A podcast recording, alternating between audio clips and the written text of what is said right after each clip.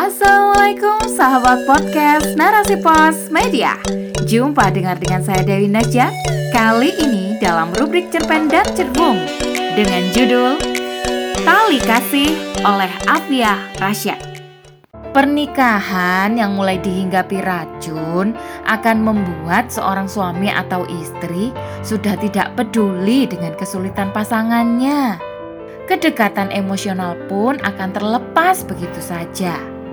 Masing-masing pasangan akan irit bicara dan mulai saling curiga. Wah, penasaran dengan ceritanya? Tetap di podcast Narasi Pos Media. Narasi Pos cerdas dalam literasi media, bijak menangkap peristiwa kunci. Kau tega ceraikan aku dan tinggalkan kami di sini, Mas. Lolongan disertai isak tangis tak mampu menghentikan langkah kaki pria 35 tahun itu. Punggung tegapnya yang memanggul ransel hijau tua semakin menjauh dari jangkauan wanita 30 tahun yang bersimbah air mata. Sementara dua bocah tanpa dosa menatap lurus ke depan mengiringi kepergian sang ayah. Mereka tak mengerti. Rasa sedih dan perih mengiris hati Sum sekaligus. Rasa bersalah pun ikut mengiris hatinya tanpa henti. Kedua lengan Sum memeluk kedua putranya dengan erat. Isak tangis dan sesenggukan masih kompak berirama tanpa jeda.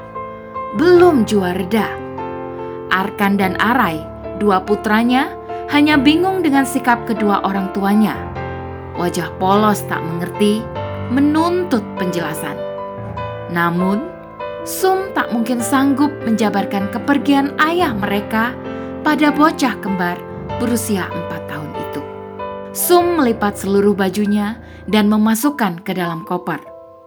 Wanita berwajah oval itu juga mengemasi peralatan dapur dan beberapa alat elektronik miliknya. Dia telah memutuskan untuk pulang ke rumah orang tuanya. Sisa sedikit tabungan, dia buat ongkos pick up untuk mengangkutnya pulang. Tak ada lagi pengharapan tali kasih dalam rumah mungil itu. Mas Arga telah mantap menceraikannya dengan talak tiga. Setelah berpamitan pada tetangga, Sum segera menuju pick up yang telah siap dengan seluruh barangnya. Para tetangga yang tak tahu duduk persoalan sangat kaget. Sum pamit begitu tiba-tiba dan tak ada yang tahu hal apa yang membuatnya pergi. Tak seorang pun tahu biduk rumah tangga wanita baik hati itu telah roboh tadi malam. Hanya kebingungan dan tanda tanya keluarga Sum. Jalanan berkelok daerah Dampit ke Ampel Gading telah dilewati. Sum tiba di perbatasan Malang Lumajang. Perasaannya masih sangat kacau saat mereka tiba di rumah Simbo. Buyung adik semata wayangnya dengan sigap menurunkan barang Sum dan menatanya di dalam rumah kuno yang luas.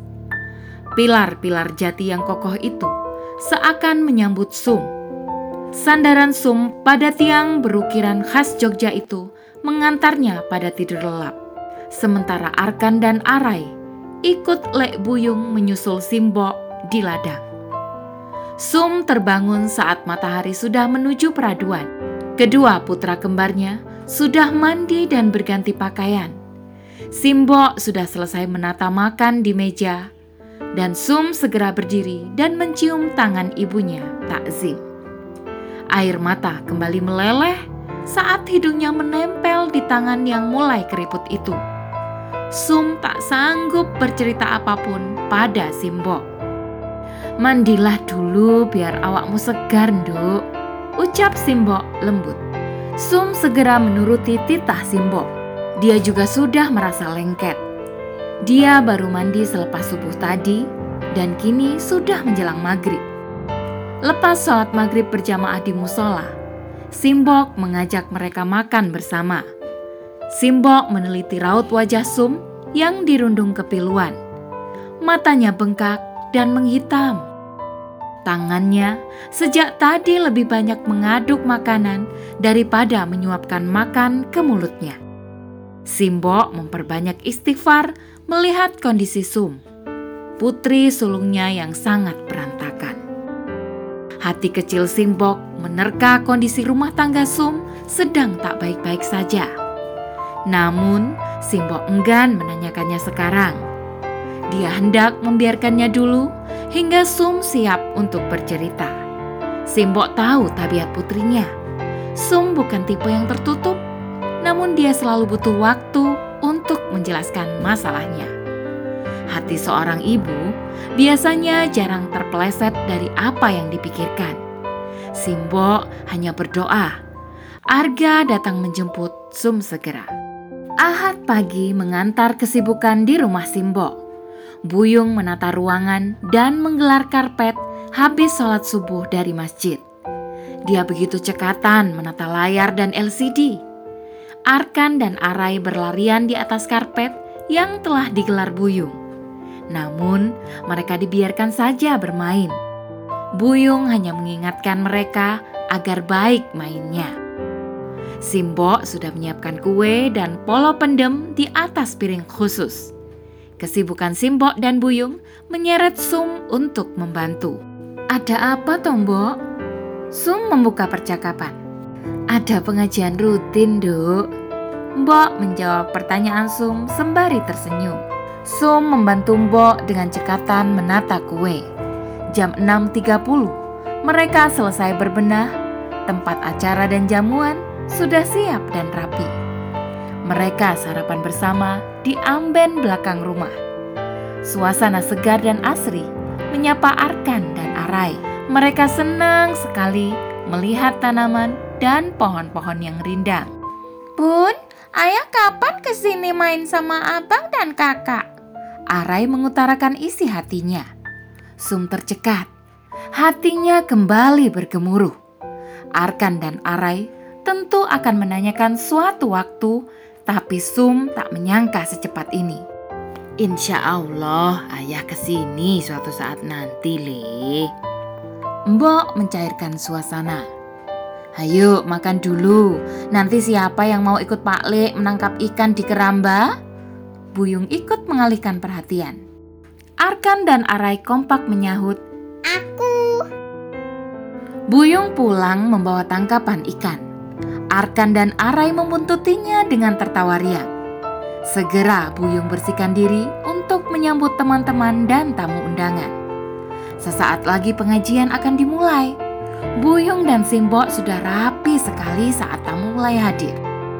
Pengajian dimulai tepat waktu. Sum tak berani keluar.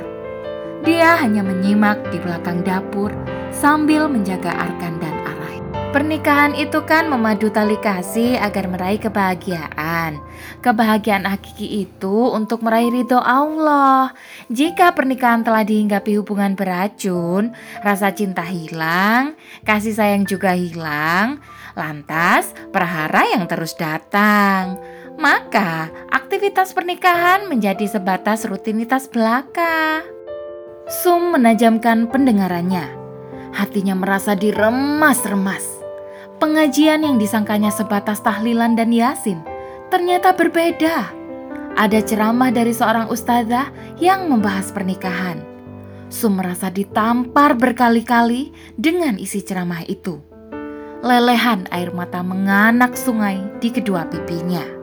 Pernikahan yang mulai dihinggapi racun akan membuat seorang suami atau istri sudah tidak peduli dengan kesulitan pasangannya. Kedekatan emosional pun akan terlepas begitu saja. Masing-masing pasangan akan irit bicara dan mulai saling curiga. Sum memejamkan matanya lagi. Itu semua dirasakannya setahun terakhir sebelum akhirnya kata talak itu keluar dari lelaki yang dicintainya. Sum kembali teringat Arga yang dengan tega meninggalkannya bersama kedua bocah yang tak berdosa. Sum meratapi nasibnya. Kenapa perceraian yang dipilih suaminya? Kenapa tak ada kesempatan buat Sum untuk memperbaiki kekurangannya selama mereka merajut tali kasih bersama? Sahabat podcast Narasi Pos Media, temukan kelanjutan ceritanya pada episode selanjutnya. Tentu saja di podcast Narasi Pos Media. Narasi Pos, cerdas dalam literasi media, bijak menangkap peristiwa kunci. Saya Dewi Najak undur diri. Wassalamualaikum warahmatullahi wabarakatuh. See you.